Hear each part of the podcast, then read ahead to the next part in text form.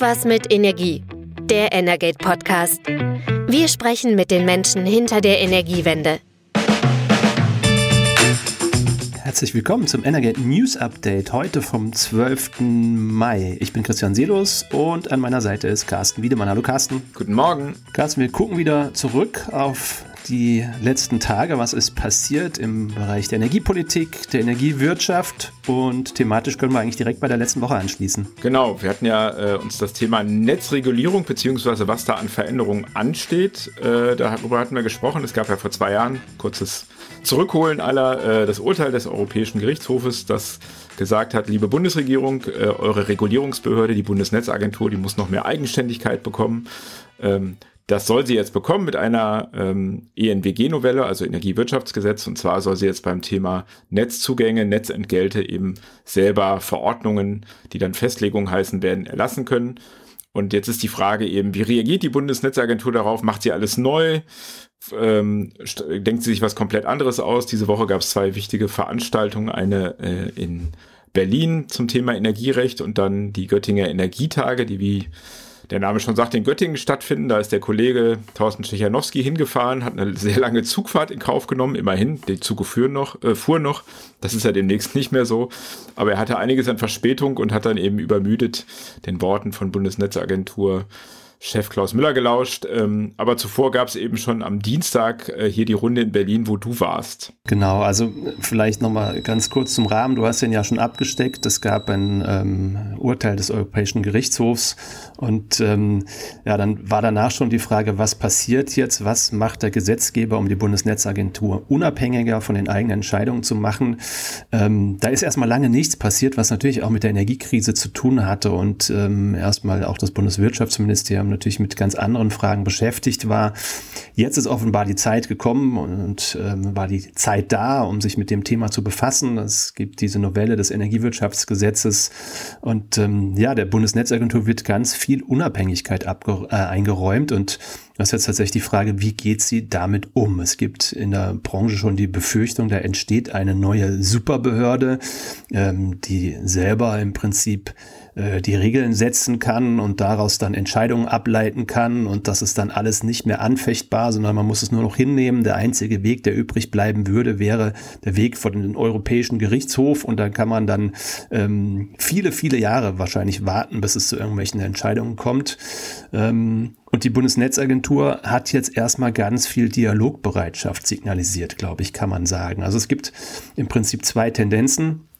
Einerseits hat, glaube ich, die Bundesnetzagentur eine klare Vorstellung von dem, was sie künftig anders machen will. Also wir haben in den letzten Wochen auch des Öfteren gehört, naja, da wird sich nicht so viel ändern. Davon bin ich persönlich nicht überzeugt. Also ähm, da gibt es auch Gründe dafür, da können wir vielleicht gleich drauf eingehen. Das andere ist aber auch, dass die Bundesnetzagentur auch versucht, glaube ich, zu signalisieren, unsere Festlegung und Entscheidungen oder beziehungsweise zumindest den Rahmen und die Grundsätze dafür, die wollen wir im Dialog erörtern. Mit der Energiewirtschaft, aber natürlich auch mit den großen Verbrauchern, mit den kleinen Verbrauchern, denn der Präsident der Bundesnetzagentur, Klaus Müller, war vor einem guten Jahr noch ähm, der Vorsitzende des ähm, Bundesverbandes Verbraucherzentrale, also der oberste deutsche Verbraucherschützer.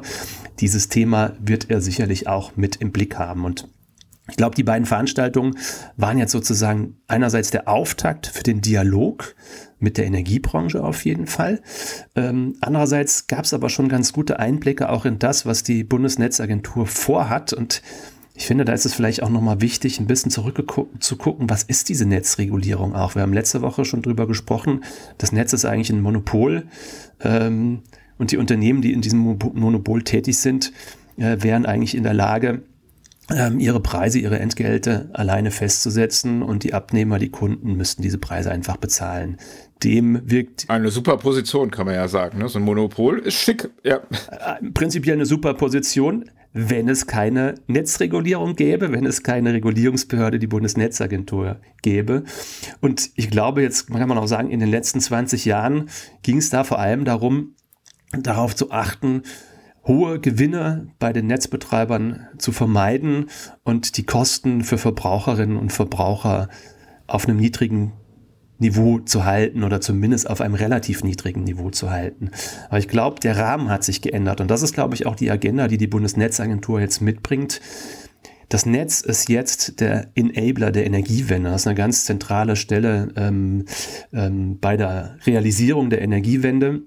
Und ich glaube, es geht nicht mehr nur darum, Netzentgelte möglichst niedrig zu halten. Es geht vor allem auch darum, Anreize für den Netzausbau zu schaffen und nicht nur für den physischen Netzausbau, auch für die Digitalisierung.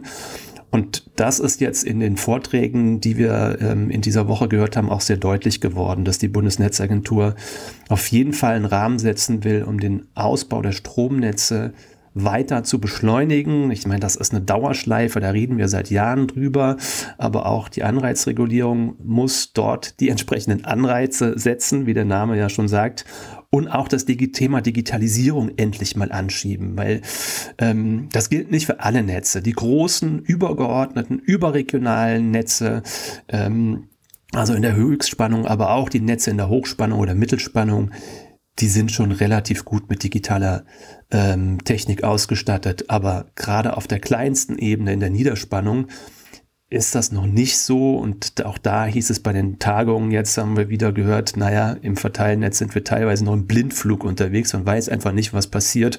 Und das ist durchaus eine gefährliche Situation, denn ähm, wir kriegen immer größere Verbraucher auch ins Niederspannungsnetz rein, Elektroautos, wir wollen elektrisch heizen.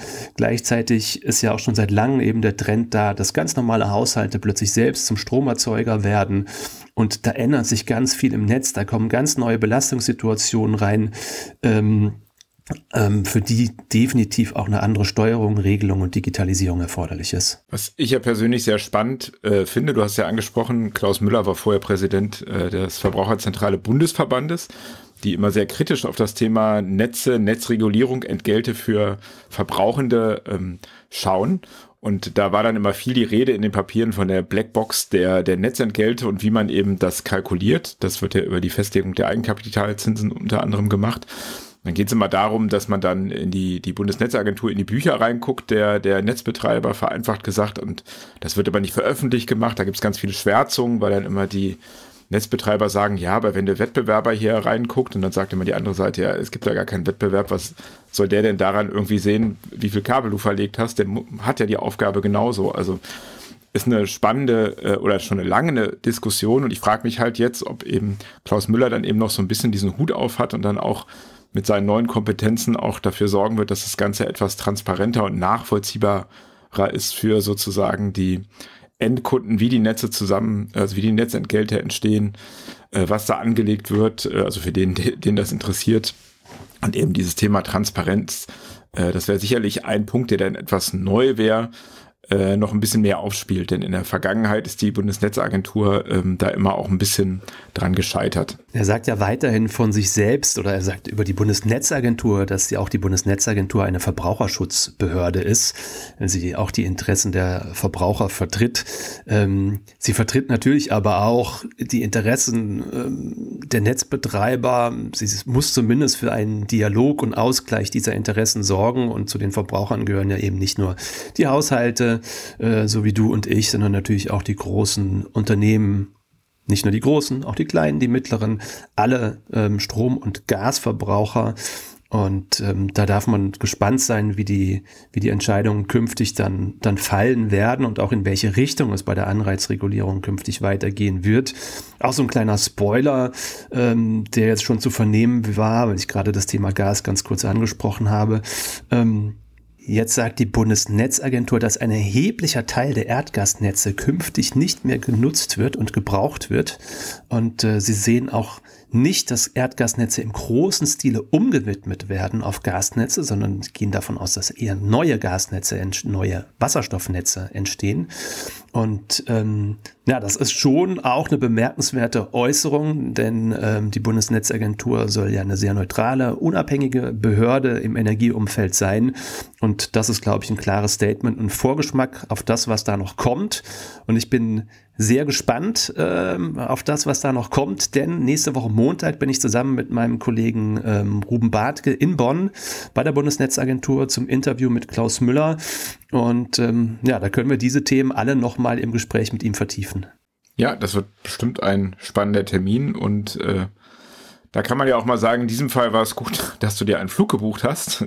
Sonst wäre dieses Interview nämlich schwierig für dich zu bewerkstelligen, weil die Bahn streikt ja. Das heißt, von Berlin nach Bonn wäre eigentlich gar nicht möglich nächste Woche. Äh, insofern ähm, ist es gut, dass es unter diesen Wochenumständen dann doch stattfinden kann. Und ähm, ich bin auch gespannt, was er dann da sagen wird. Vielleicht Ergänzung. Ich wollte eigentlich gerne mit der Bahn fahren, aber das wird jetzt natürlich nichts. Jetzt muss ich seit langem mal wieder in ein Flugzeug steigen, was wir ja in unserem Unternehmen eigentlich auch nicht mehr machen, wenn es sich vermeiden lässt, sondern eher mit der Bahn fahren. Aber am Montag blieb dann die Wahl, äh, in den Flieger steigen oder kein Interview mit Klaus Müller machen. Ähm, und ähm, ja, wir wollen gerne das Interview machen. Genau. Gut, dann kommen wir auf einen Herrn, äh, den ich gerade schon angesprochen habe, äh, nämlich auf Patrick Greichen. Ähm, er steht momentan sehr im Fokus, der Staatssekretär des Bundeswirtschaftsministeriums, der bei der Besetzung der Spitzenposition der deutschen Energieagentur ähm, bei der Personalauswahl äh, vergessen hat zu erwähnen, ähm, dass sein Trauzeuge im Rennen ist und ähm, dass dieser Trauzeuge dann auch als Gewinner ähm, ähm, durch das Verfahren gelaufen ist. Michael Schäfer, früherer Grünen-Politiker in Berlin, zuletzt bei der Umweltorganisation WWF tätig, sollte neuer Geschäftsführer der Deutschen Energieagentur werden. Ähm, ja, das wird er jetzt nicht. Und es stellte sich auch die Frage, was passiert jetzt eigentlich mit Patrick Reichen, der jetzt öffentlich davon spricht, ich habe hier einen Fehler eingeräumt. Muss man vielleicht auch mal sagen, schon echt ein dicker Fehler. Aber Robert Habeck äh, steht hinter ihm. Genau, der steht äh, felsenfest äh, hinter ihm. Ähm, man merkt ihm allerdings an, es gab diese Woche verschiedene ähm, Veranstaltungen. Er hat einmal ähm, bei der äh, bei der DENA gesprochen äh, am Dienstag. Das war die Verabschiedung sozusagen, die offizielle von Andreas Kuhlmann, dem jetzigen Geschäftsführer. Da hat er schon so angemerkt, na, ist natürlich schade, dass jetzt sozusagen dieses Ganze in diese, in diese Affäre, sag ich mal, das hat er nicht selber gesagt, äh, mit reinfällt. Ähm, und er wirkte schon so ein bisschen schmallippig. Ähm, das war dann am Mittwoch äh, noch viel deutlicher zu sehen. Da gab es ja morgens die Ausschussanhörung. Da sage ich auch noch mal gleich was dazu. Die war eben nicht öffentlich. Da wurden Habeck und ähm, Greichen eben in den Bundestag zitiert und mussten da Rede und Antwort stehen. Nachher gab es dann noch eine ähm, für alle sichtbare aktuelle Stunde im Bundestag. Und da hat man, das konnte man zum Beispiel in den Tagesthemen sehen, die Bilder äh, wieder im Habeck da schon mit sehr verkniffener Miene und immer wieder kopfschüttelnd und ist dann, hat sich auch dazu hinreißen lassen, ein Abgeordneter der CDU ist, ist dann zu dem rübergegangen, zu Tilman Kuban, äh, und hat ihn irgendwie noch mit ihm ein wildes Wortgefecht gehabt ähm, zum Thema ähm, Patrick Greichen und abends war er in den Tagesthemen und hat er eben da sehr deutlich gemacht, äh, dass er eben jetzt nicht bereit ist, er hat ja auch von Menschenopfer ähm, geredet, äh, eben dieses zu treffen, weil er eben Patrick Greichen, das bezweifelt ja auch eigentlich niemand, eben ein fachlich kompetenter Mann ist. Und er sagt eben, nee, also es ist jetzt ein Fehler, der sei aber transparent eingeräumt worden. Und das hätte das äh, Ministerium proaktiv gemacht, das äh, würde man jetzt eben heilen dadurch, dass das Verfahren bei der DENA neu aufgesetzt würde. Und damit sei die Sache gut. Und er merkt man eben, versucht jetzt wieder in so eine Art Angriffsmodus äh, überzugehen. Er hat eben gesagt, da würden jetzt auch teilweise Hirngespinste und falsche Behauptungen erhoben gegen sein Ministerium, gegen ihn, gegen Patrick Reichen. Äh, da würde alles viel vermischt und er versucht eben das jetzt von sich zu weisen. Da muss man sagen, ich bin mir nicht so sicher, ob das so schlau ist. Ähm, das muss man dann vielleicht nochmal im Einzelnen so ein bisschen auseinander dröseln. Also ähm, ob das jetzt ein kleiner Fehler war, darüber kann man streiten. Ähm, Patrick Reichen hat ja jetzt wortwörtlich gesagt in dieser Anhörung, in dem Moment, als klar war, dass sich eben sein langjähriger Freund da bewirbt und Trauzeuge Michael Schäfer, hätte er sich aus dem Verfahren zurückziehen müssen. Kann man sagen, gut, das weiß er jetzt. Das hätte er natürlich auch als verbeamteter Staatssekretär, man kennt das Beamtenrecht und solche Besetzungsverfahren, gerade im öffentlichen Dienst, das ist immer alles sehr genau und ordentlich. Da wusste man, hätte man wissen müssen, sobald ihm jemand sagt, der ist auch da, dass man sich meilenweit davon entfernt als Profi, als der sich Patrick Reichen sicherlich sieht. Ist das ein absolutes No-Go und dann habe ich immer noch große Fragezeichen. Das war ja alles so im Februar, März dieses Verfahren und dann war Anfang April eben, haben wir ja auch schon drüber geredet, wurde das veröffentlicht und dann hat es nochmal drei Wochen gedauert, also nach der Pressemitteilung, wer wird neuer Geschäftsführer, Drei Wochen später äh, fällt dann äh, Patrick Reichen ein, oh, das ist ja mein Trauzeuge, der ist hier Geschäftsführer geworden, das sage ich jetzt mal dem Minister. Ähm, und wir müssen das jetzt alles nochmal neu aufsetzen. Das ist schon sehr komisch, das kann man sehr wenig nachvollziehen, eben bei Leuten, die sich selber als solche Profis sehen. Und es geht, wie gesagt, um die Stellenvergabe nicht irgendwie ein, irgendein Referent, sondern eben Chef der DENA mit 500 äh, Mitarbeitern, Jahreseinkommen ungefähr 180.000 Euro. Also alles kein Pappenstiel. Da kann man nicht von einem kleinen Fehler sprechen und an die Transparenz muss man wirklich ein Fragezeichen machen, weil das alles so spät kam.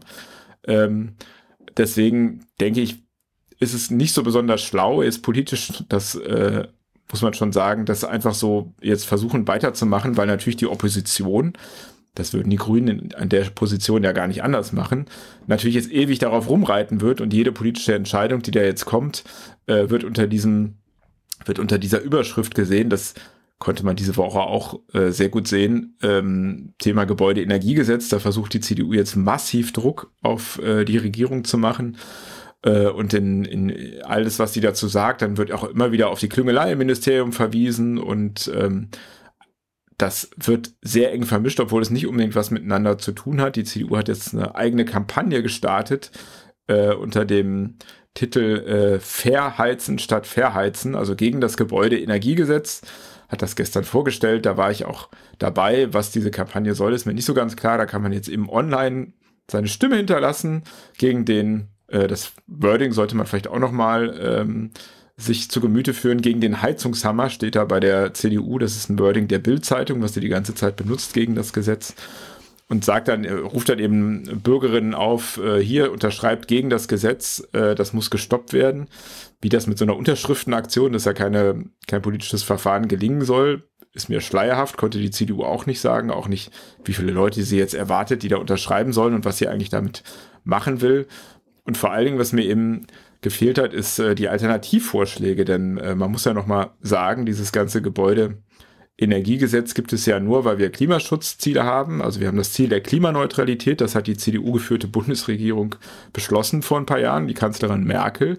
Und wenn man das ernst meint, muss man eben jetzt sich Gedanken machen, ob es so schlau ist, jetzt noch im großen Stil Gasheizung einzubauen, weil die laufen eben länger. Und was erzählt man denn den Leuten 2045? Und genau das habe ich auch den Generalsekretär der CDU, Mario Chaya, gefragt, ob er denn jetzt noch empfehlen würde, Gas- oder Ölheizung einzubauen. Darauf hat er mir gar keine Antwort gegeben, sondern hat dann irgendwie einen wilden Angriff auf Robert Habeck und Patrick Reichen gestartet. Ähm, aber Fakt ist, die CDU rühmt sich damit, den, äh, den äh, CO2-Handel für Wärme und Verkehr in Deutschland eingeführt zu haben. Das ist ja auch richtig und der wird auch ähm, europäisch übernommen. Dadurch wird eben Gas und Öl sehr viel teurer. Das heißt, äh, wenn man jetzt den Leuten sagt, naja, dann baut halt noch eine Gas- und Ölheizung ein, sagt man ihnen nicht, ja, das wird aber in ein paar Jahren sehr teuer für euch und vielleicht denkt ihr doch über eine Alternative nach. Ähm, insofern wird ja sehr viel vermengt. Ähm, klar, das muss man als Oppositionspartei vielleicht auch so machen ähm, trägt aber jetzt nicht zur gesamtpolitischen Beruhigung der Lage bei. Und ähm, ja, auf der anderen Seite müssen sich eben die Grünen jetzt fragen, äh, wie lange sie jetzt diese Debatte mit sich rumschleppen wollen, die sicherlich eben so Gesetzesverfahren wie das Gebäudeenergiegesetz, wir haben dann noch die kommunale Wärmeplanung, viele Sachen müssen jetzt sehr schnell beschlossen werden.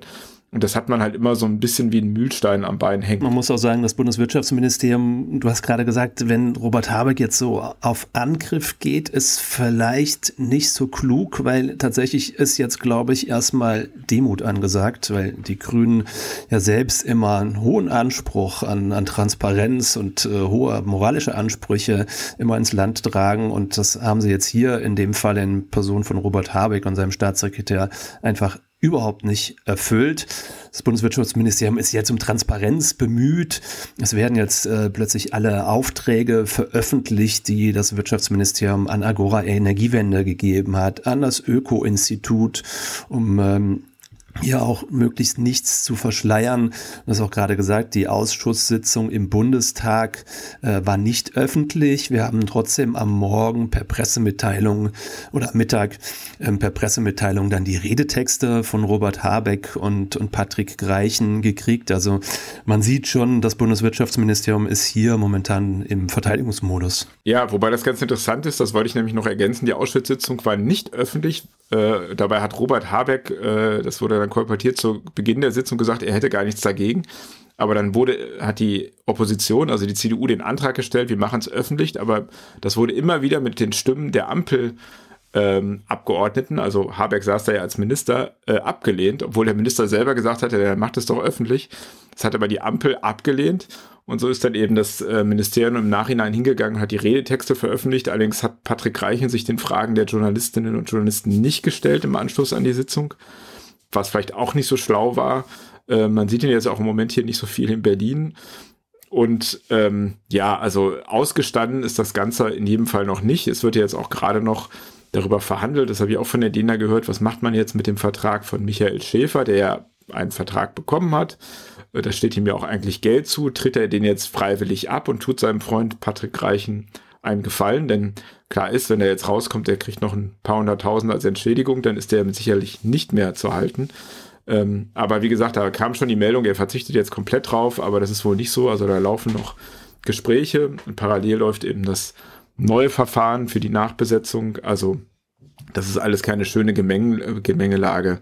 Äh, das, das muss man schon so sehen. Und vielleicht grundsätzlich noch, ähm, was jetzt über diese ganzen Klimanetzwerke, äh, die, die da äh, Agora Energiewende, Stiftung Klimaneutralität, ähm, Mercator Stiftung, alles, was da jetzt so zu lesen und zu hören ist, das, da muss man schon sagen, ähm, äh, das ist schon alles transparent gewesen, weil jeder wusste natürlich, wer Patrick Reichen ist, der vorher bei Agora war, welche Pläne die haben. Ähm, also das, was jetzt im Gebäudeenergiegesetz steht und was auch in vielen anderen Gesetzen ist, das war, konnte man vorher auch eben in Agora-Papieren lesen. Das war aber alles kein Geheimnis. Also, dass diese Linie so gefahren wird, die jetzt viele stört, eben dieser Fokus zum Beispiel auf Wärmepumpen, das ist schon eine 1 zu 1 Umsetzung äh, dieser Strategiepapiere, die auch aus der Agora Energiewende kommen. Aber wie gesagt, das ist jetzt insofern keine Mauschelei, weil das alles, jeder konnte sich das vorher durchlesen und eben jeder hat auch erwartet, dass eben Patrick Reichen Staatssekretär wird. Das war auch keine Verwunderung, äh, keine verwunderliche Tatsache. Insofern, da würde ich sagen, ist das mit, der, äh, mit dem Vorwurf des hintergründigen äh, und Freunde kriegen hier die Jobs, das ist so, halb, ne, es, wie gesagt, man konnte das alles lesen und jede andere Partei äh, besetzt ihre Posten äh, auch nach äh, Partei-Gusto, das war schon immer so. Was eben nicht geht, ist, dass eben ein enger Freund in so einem wirklichen hohen Personalbesetzungsverfahren, dass man den da so durchzieht äh, und sich da nicht zurückhält und den dann vielleicht am Ende auch noch empfiehlt, das weiß man ja nicht so genau. Das geht natürlich nicht. Aber es ist natürlich auch sehr unglücklich, dass sich diese ganze Debatte jetzt mit der Debatte um die Wärmewende und um das Gebäudeenergiegesetz einfach vermischt, weil und darüber haben wir schon gesprochen, hier an der Stelle um das Gebäudeenergiegesetz und um das richtige Anliegen der Wärmewende wäre jetzt wirklich eigentlich auch wieder eine sachliche Debatte erforderlich.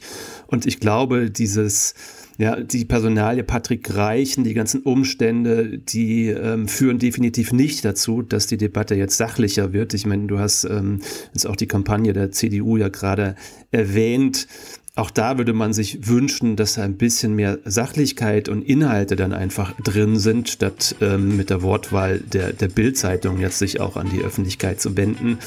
Also ich glaube, da müssen sich alle jetzt mal an die Nase packen und fragen, wollen wir die Wärmewende jetzt komplett an die Wand fahren? Ich meine, wir sehen Jahr für Jahr, der Gebäudesektor äh, liefert nicht, er verpasst die Klimaziele und hier muss eigentlich jetzt ganz dringend was passieren. Sachliche Debatte. Wäre wünschenswert. In jedem Fall. So, Carsten, vielen Dank für diese Woche. Es war wieder einiges los und es wird auch in der nächsten Woche wieder einiges los sein. Wir bleiben am Ball und ähm, wir hören uns dann in der nächsten Folge wieder. Vielen Dank. Tschüss. Ciao, ciao. Das war Irgendwas mit Energie, der Energate Podcast. Tägliche Infos zur Energiewende liefern wir auf www.energate-messenger.de.